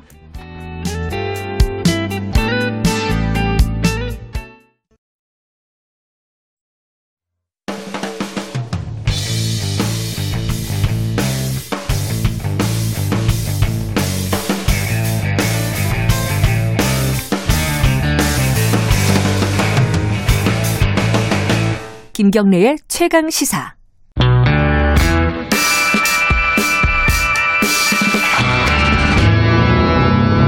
더 이상 웨이팅은 없다. 박대기의 고속 경제. 박대기의 고속 경제 KBS 박대기 기자 나와 있습니다. 안녕하세요. 네, 안녕하십니까? 박대기 기자는 어 약간 보통 얘기하는 덕후. 네. 뭐 그런 느낌이 좀 있죠. 어, 상당히 있죠. 어느 쪽에 보통 덕후라고 어... 스스로 자부하고 계십니까? 뭐 이제 IT 제품에 대해서 음... 덕후이기도 하고요. 진짜 그럴 것 네. 같아요. 딱 네. 보기에. 원래 그... 공대 다녀가지고요. 아 네. 공대 출신. 네. 공대 출신 기자 거의 없는데 그죠? 예, 네, 아주 드물죠. 음, 아주 좋은 어떤 장점을 갖고 있는 겁니다. 따지고 보면. 근데 사실 요새는 IT 제품도 그렇고 사실 자동차도 거, 큰 광의로 보면 전자제품에 들어가잖아요, 요새는. 네. 그렇죠. 전기차 나오고 이러면서. 그러니까 이런 어떤 전기제품, 전자제품, IT 제품, 여기에 관심 있는 사람들이 굉장히 많습니다, 우리나라에도. 네. 그런 분들을 위한 일종의 축제라고도 볼 수 있는데, 어, CES라는 게 지금 열리고 있는 겁니까? 아닙니다. 지난주 예, 목요일로 끝이 났는데요. CES가 뭐예요? CES가 con, consumer electronic show라고 하는 것 약자인데요. 그러니까 소비자 소비자 전자 쇼라고 보시면 되는데 어. 소비자 전자를 보통 가전 제품을 아, 그렇죠. 소비자 전자라고 예. 하기 때문에 예. CE쇼 이렇게 이제 많이 부르고 음. 어, 우리말로는 사실은 가전쇼, 가전박람회 이렇게 보시는 게 음. 제일 맞는, 맞는 것 같습니다. 이게 해마다 열리는 굉장히 큰 세계적인 행사잖아요. 네. 올해는 조금 달랐다면서요? 네, 올해는 온라인으로 열렸습니다. 코로나 때문에요. 그래서 온라인, 코로나 때문에. 예. 온라인 등록비가 500달러, 우리나라 돈으로 55만 원 정도 되는데. 그거 있어야지 접속을 할 수 있는 거예요? 네, 그 들어가서 볼 수가 있는데 사실은 이제 그 주요 내용들은 거의 다 유튜브라든지 인터넷으로 나왔기 때문에 네. 뭐 굳이 돈을 내고 지금 단계에서는 보실 필요는 없는 것 같고요. 음, 내년에는 아마 뭐 오프라인으로 열릴 가능성도 있겠죠. 네, 음. 어, 이번에 이제 라스베가스 시에서 어, 거기 있는 관광 호텔이나 이런 데서 커다란 전광판에다가 We Miss You CES라는 그 화면을 띄워가지고 음. 화제가 됐었는데요. 어, 라스베가스 전체가 그 CES 관광, 관람객으로 꽉 찰 정도로 해마다 아, 대목이었는데 그래요? 올해는 이제 음. 조용히 넘어갔기 때문에 어, CS 그리워요 이런 이제 음. 개인분이 나왔고 CS에서 화답을 했습니다. 우리도 베가스가 그립다. 내년에 꼭 보자. 뭐 이런 식으로 화답을 했습니다. 근데 이게 어, 산업적인 측면에서 그 경제적인 측면에서 이 행사가 왜 중요한 겁니까? 해마다 연초에 열리고요. 예. 또 우리나라를 포함해서 전 세계에서 어, 가장 첨단의 그런 자사 제품이라든지 연구하고 있는 것들 발표를 음. 하기 때문에 네. 어, 전 세계에서 어, 그 소비자 가전 과 이제 자동차 기술이 어디까지 가고 있고 음. 어느 방향으로 앞으로 오래 갈 것이다. 음. 연초에 이제 화두를 던져주는 그런 의미가 있습니다. 트렌드를 좀 파악할 수도 네, 있고요. 네, 그리고 좀 네. 개인적으로는 가서 작년에 제가 가서 봤는데 아 직접 가셨어요 작년에? 네. 음. 그 부스가 한 4,500개 정도 있습니다. 헐고. 그래서 이제 4일 내내 돌아다녀도 3분의 1도 보기 힘든데 네. 재밌어요 아주. 어허. 각 4,500개 회사는 나름대로 자기들이 연구한 이제 최신의 업적을 홍보하기 위해서 가, 들고 왔기 때문에 하나하나 보면 정말 재밌고요. 어, 개인적인 희망은 은퇴한 다음에 혼자서 여행 가서 아. 계속 보, 고 싶다 이런 생각 들 정도로 아주 재밌습니다. 그럼 작년하고 올해랑 좀 비교해서 좀 말씀해 주시면 좋겠네요. 아무래도 비대면이라 가지고 한계가 음. 있습니다. 비대면 상황에서는 어, 영상 같은 걸 틀어줘 가지고 뭐 이런 거 다 있다 이렇게 정도인데 실제로 만져보고 그 개발한 사람들하고 대화를 하고 음. 이런 것과는 차원이 다르더라고요. 그래서 음. 우리가 사실 교육도 비대면으로 지금 많이 하고 있지만은 아무래도 현장에서 이루어지는 교육하고는 뭐 좀 차이가 있을 수밖에 없다는 생각 들고요. 예. 자, 그러면 올해 뭐 눈에 띄는 어떤 제품들이라든가 트렌드인가 이런 걸 좀 봐야 될 텐데 어떤 네. 게 가장 눈에 띄었습니까? 지금 코로나 19 상황이기 때문에 네. 디지털 네. 헬스 건강 관련 용품이 무척 많이 나왔는데요. 그렇겠네요. 예. 어, 예를 들어서 전자식 마스크가 상당히 여러 군데서 등장을 했습니다. 전자식 마스크라는 게 있어요? 어, 예, 그러니까 마스크인데 이제 이게 전자 그러니까 외부의 공기를 모터 프로펠러를 아. 통해서 이제 안으로 이제 빨아들이고 예. 안에 있는 오염된 공기는 밖으로 내보낼 때 다시 정화를 해서 이렇게 내보내는 방식인데요. 그 중에서 레이저라는 뭐 게임 기기 만든 회사 제품이 예. 어, 자칭 세계 최고 마스크라는 제품이 있는데 자칭. 예. 네, 근데 상당히 실제로 대단한 마스크였습니다. 어, 전면에는 이제 얼굴 표정 볼 수 있도록 투명 플라스틱으로 돼 있고요. 아하. 두 개의 필터가 외부 공기를 빨아들이는 그런 식으로 돼 있는데 어, 마스크 내부에 마이크도 있습니다. 그래서 이제 목소리가 또렷하게 들리도록 밖에 사람들이 만들고요. 그래요? 또 숨소리하고 목소리하고 저 구별을 해가지고 음. 숨소리는 안 내보내고 목소리만 내보내는 그런 기능도 있고요. LED 조명이 있어서 어두운 데서 얼굴 잘 보이게 해주고 또 이제 마스크를 벗은 다음에 보관하는 케이스는 자외선 살균이 되기 때문에 오염도 예방되고 이런 기능이 음, 있습니다. 이게 실제로 상용화된 제품인가요? 아닙니다. 지금 개발 중인 제품인데 아하. 출시 시기나 가격은 미정입니다. 이거 나올 때쯤에 코로나가 잠잠해질 것 같은데. 뭐 코로나가 뭐 계속 간다 이런 얘기도 했기 때문에 음. 아마 그런 걸 고려해서 팔, 든뭐 판매를 좀 추진할 것 같습니다. 코로나가 아니더라도 뭐 황사도 있고요. 네. 그렇죠. 다른 전염병들도 충분히 실제로 병원 안에서도 네. 오염을 막기 위해서 마스크를 쓰지 않습니까? 그럼요, 그럼요. 이런 마스크가 더 편리하다면은 음. 병원에도 충분히 도입될 수 있습니다. 여기 적어주신 것 중에 헬멧형 공기청정기도 있네. 이건 뭐예요? 어 이건 좀 아까 마스크랑 좀 비슷한 건데 헬멧 형태로 만들었는데 네. 어 헬멧을 이 헬멧 헬멧을 쓰면은 얼굴 부분에 대해서는 이제 외부 공기가 차단되는 그런 허허. 에어 커튼 같은 게 만들어져 가지고 거의 마스크 역할도 하는 거네요. 네. 음흠. 그 머리 뒤쪽에서 공기를 빨아들여서 머리 앞쪽으로 내보내는 그런 식으로 되어 있습니다. 그러니까 쓰고 다니는 공기청정기 네. 개인 개인이 네. 포터블이네요. 아, 그런 것도 있다. 또 눈에 띄는 게 뭐가 있었습니까? 살균 로봇이나 살균 드론들이 많이 나왔는데 이 최근 코로나 때문에 살균 작업을 많이 하지 않습니까? 그렇죠. 근데 이게 유독한 가스를 쓰기 때문에 사람이 하면 좀 위험할 수 있습니다. 그래서 음. 로봇이 대신 살균 작업을 할 수 있도록 음흠. 하는 로봇과 드론이 나왔고요. 예. 또 좀 재밌는 장치가 이제 반려견 언어 통역기가 나왔습니다. 이게 국내 업체가 만든 건데. 아, 이건 약간 SF 같아요. 실제로 진짜 통역을 해줄 수 있어요. 어, 모든 말을 통역하는 건 아니고 네. 이제 이 반려견이 짖는 음성에 따라 가지고 네. 다섯 가지 정도의 기분 상태를 표현해 준다고 합니다. 아하. 어, 이게 이제 뭐 불안이나 행복이냐 음흠. 뭐 이런 기분들 있잖아요. 네. 뭐 초조 불안, 행복, 분노, 어허. 슬픔 이런 것들을 표현해 주는 장치인데 인공지능 이용해서 이 회사 설명으로는 한 80% 정도는 정확하다.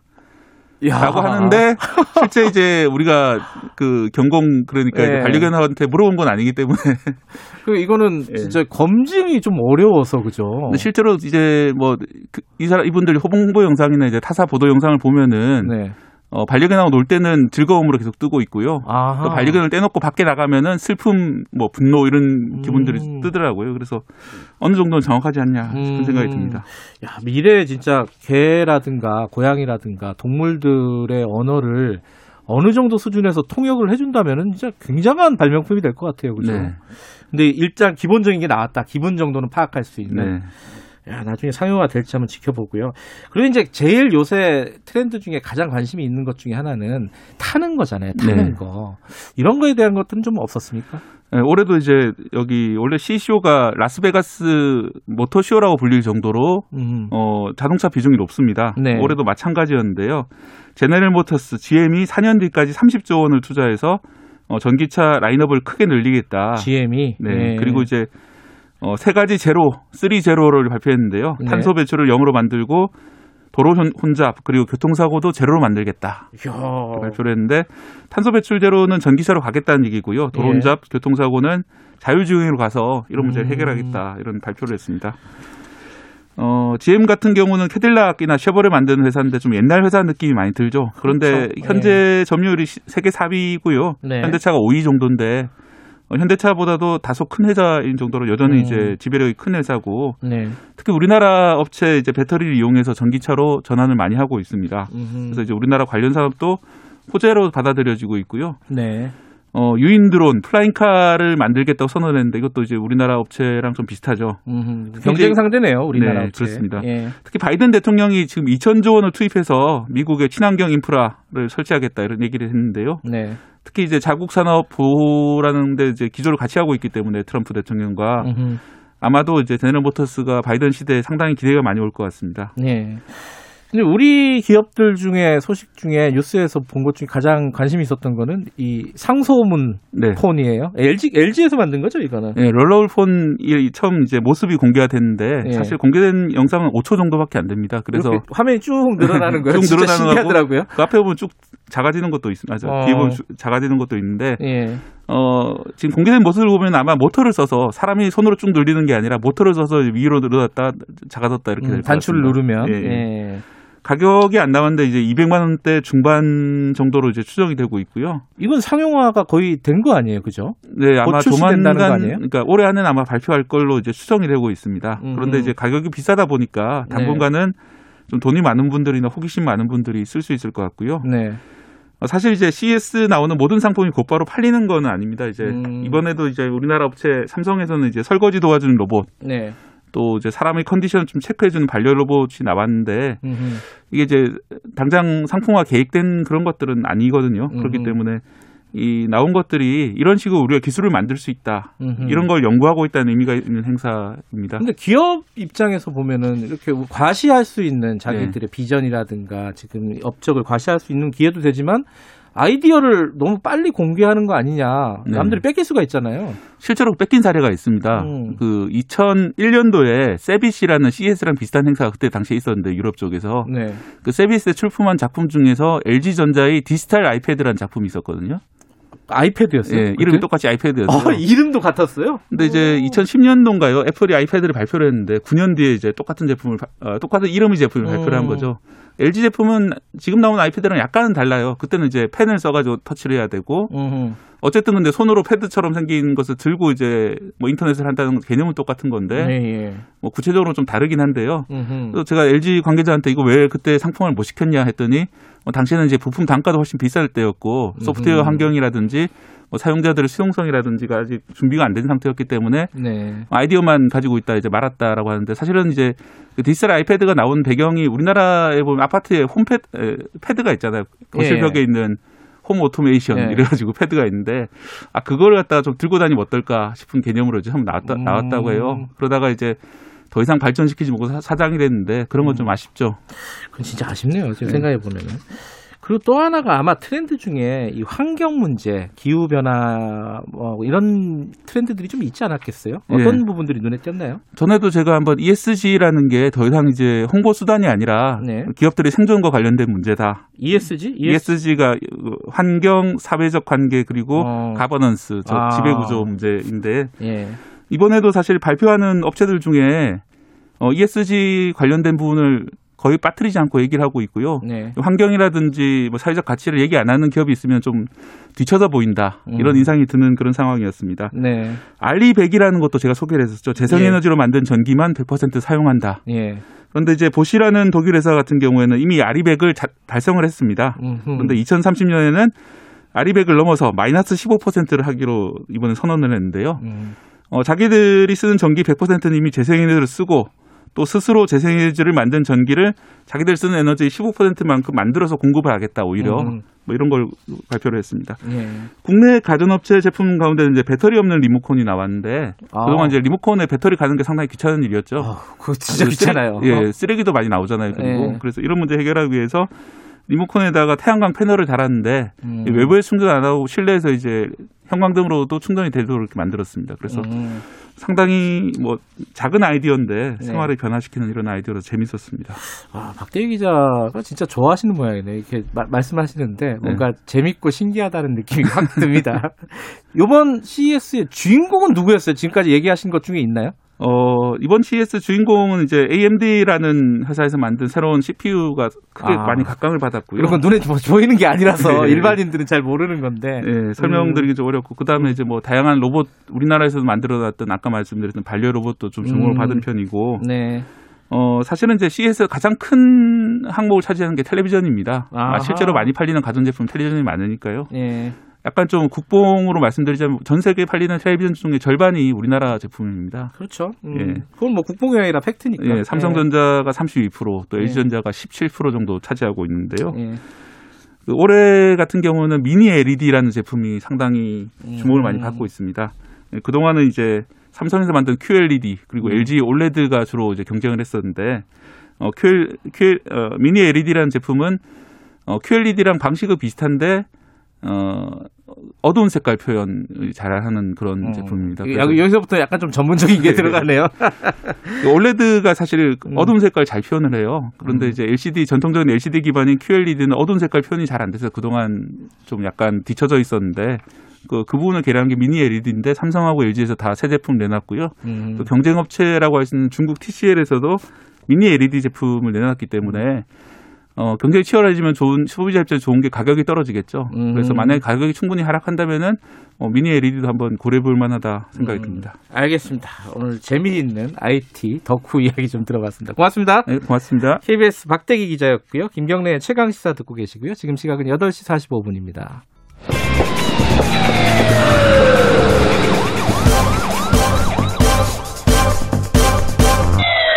김경래 최강 시사.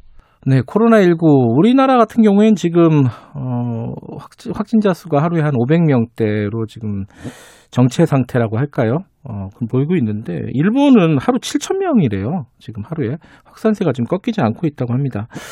어, 일본의 코로나 상황도 그렇고 자영업자 지원 대책 문제도 좀 간단하게 좀 여쭤보도록 하겠습니다. 일본 도쿄에 거주하고 있는 박철현 작가님 연결하겠습니다. 작가님 안녕하세요. 네, 안녕하세요. 지금 일본 상황은 코로나가 꺾이지가 않고 계속 확산되는 이런 상황인 건가요? 한마디로 얘기하면? 네, 그렇습니다. 지금 전체 확진자 수는 이미 33만 명이고요. 네. 도, 도쿄만 8만 5천 명 정도 나와 있습니다. 음흠. 어제 같은 경우가 전국에서 한 5,759명, 약 6천 명 정도 나왔는데, 아하. 그 제2차 긴급 사태를 선포했던 1월 8일에 가장 많이 나왔거든요. 예. 전국 전국이 7,844명 정도 나와가지고 그때 음. 이후보다는 그때를 초월하지는 않고 있어요. 하지만 예. 요즘에도 하루 여전히 5, 6천 명꼴로는 계속 나오고 있습니다. 예. 근데 궁금한 게 왜 이렇게 못 잡고 있느냐 이것도 궁금하고 일본의 어떤 의료 체계가 감당할 수 있는 숫자인가? 우리의 한 10배 정도 지금 확진자가 나오고 있는 건데 어때요 지금 상황이? 네, 이게 지금 뭐 그 코로나 대책이랄까 그런 건 거의 없다고 해도 과언이 아닌데요. 아, 그래요. 음. 1월 8일에 일본 정부가 그 도쿄, 치바, 사이타마, 카나가 해가지고 예. 관동 지역 어, 인구가 많은 지역이죠. 예. 이쪽 지역을 중심으로 이제 한번 긴급 사태를 선언했고 예. 그 이후에 간사이, 큐슈, 뭐 후쿠오카, 오사카 이쪽 지역에 다시 일곱 개 일곱 개 지역으로 늘려가지고 현재 11개 광역 지자체에 긴급 사태가 떨어진 상황인데 네. 이게 확산세가 끊기지 않는 이유는 이미 뭐 사람들이 알고 있죠 만년이 돼 있습니다. 음. 그 아무래도 작년 9월부터 실시한 고투 캠페인의 영향이 가장 클 것 같은데요. 여행 장려한 캠페인이요? 예. 예, 여행 고투 트래블하고 네. 고투 이시라 그래가지고 네. 먹는 거하고 외식 뭐 관광하는 음. 거에 대해서 정부가 지원을 해주는 정책이었습니다. 네. 이걸 그 작년에 9월부터 적극적으로 했었는데 사실 네. 이것 때문에 전체 지역으로 확산이 많이 되고 예. 뭐 이랬는데 이걸 경제를 살리자는 측면에서 많이 진행이 됐었거든요. 음흠. 그리고 일본 자체가 이미 관광 산업을 국가적 산업 차원으로 키우자는 플랜 때문에 인프라에 투자가 엄청 진행됐었단 말이죠. 도쿄올림픽도 음. 있었고. 예. 그런데 이제 뭐 이게 다 쓰러지고 있으니까 예. 일종의 자영업자들, 자영업자들 그 이제 뭐 지역이나 이런 특히 지방 같은 경우는 관광이 없으면 살아남기가 힘들기 때문에 네.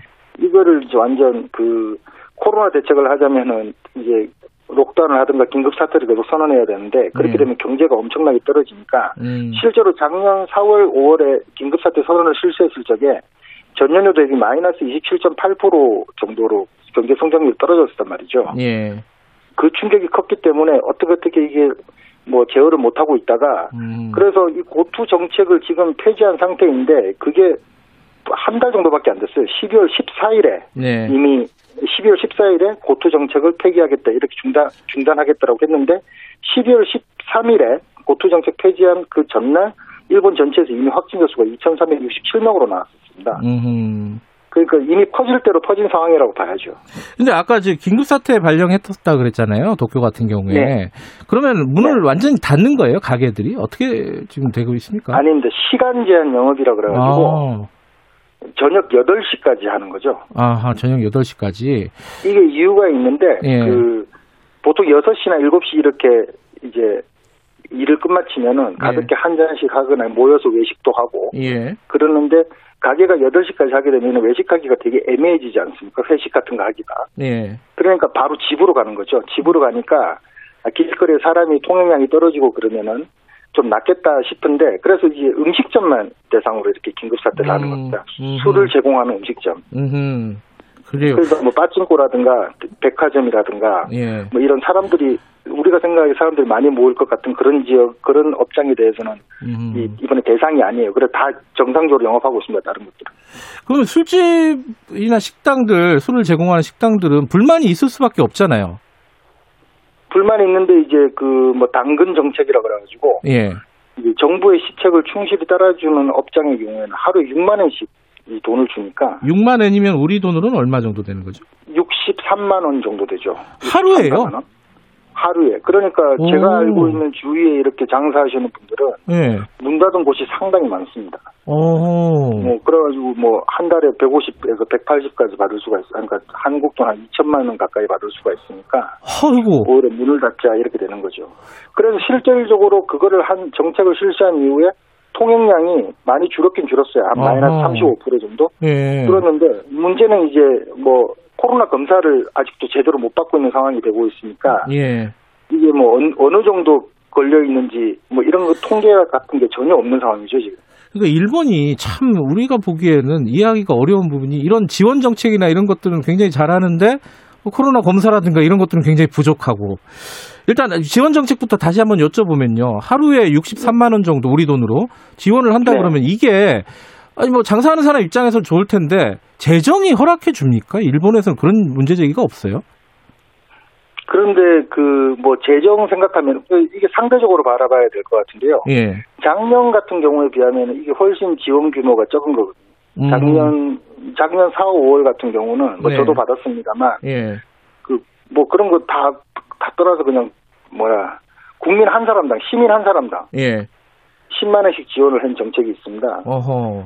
저 같은 경우는 저 60만 원을 받았어요. 저기 아, 뭐 저는 정상적으로 뭐 회사도 다니고 그렇게 했는데 예. 이게 무작위로 다 뿌린 거죠. 전부 다한테. 어, 한 우리 돈으로 600만 원 넘게 받으신 거네요. 그죠? 그렇죠. 그렇죠. 음. 근데 이제 지금 같은 경우는 음. 식점만 대상으로 하고 또 11개 지역 음. 아까 말씀드렸던 도쿄를 비롯해서 11개 지역에 이제 정부 시책을 충실히 따라주는 음흠. 업장에 대해서 지원하는 것이기 때문에 네. 재정적인 부담은 뭐 그렇게 작년보다 크지 않고 예. 그 다음에 이게 뭐 일본 같은 경우는 뭐 GDP 대비 240% 음흠. 국가의 예. 빚이 있다고 이야기는 하지만 그 국내에서 다 소화되는 것이기 때문에 네. 음, 그렇게 음, 뭐 걱정하지 사람들이 음. 예, 돈 걱정에 대해서는 그렇게 안 하는 것 같습니다. 근데 지금 아까 말씀하신 대로 지원금은 충분한데 이 접촉자 그 검사도 제대로 못 하고 있다. 지금 작가님도 지금 검사를 못 받고 있다면서요, 접촉자인데. 그죠? 네, 그렇죠. 저는 저 같은 경우는 지난주 화요일에 예. 저하고 같이 식사를 했던 분이 양성 판정을 받아 가지고 네. 저도 지금 밀접 접촉자로 분류돼서 자가 격리 중인데요. 예. 근데 내일 오전에 PCR 검사를 받습니다. 보건소에서 연락이 왔는데. 며칠 걸린 그러니까 거예요, 그러면?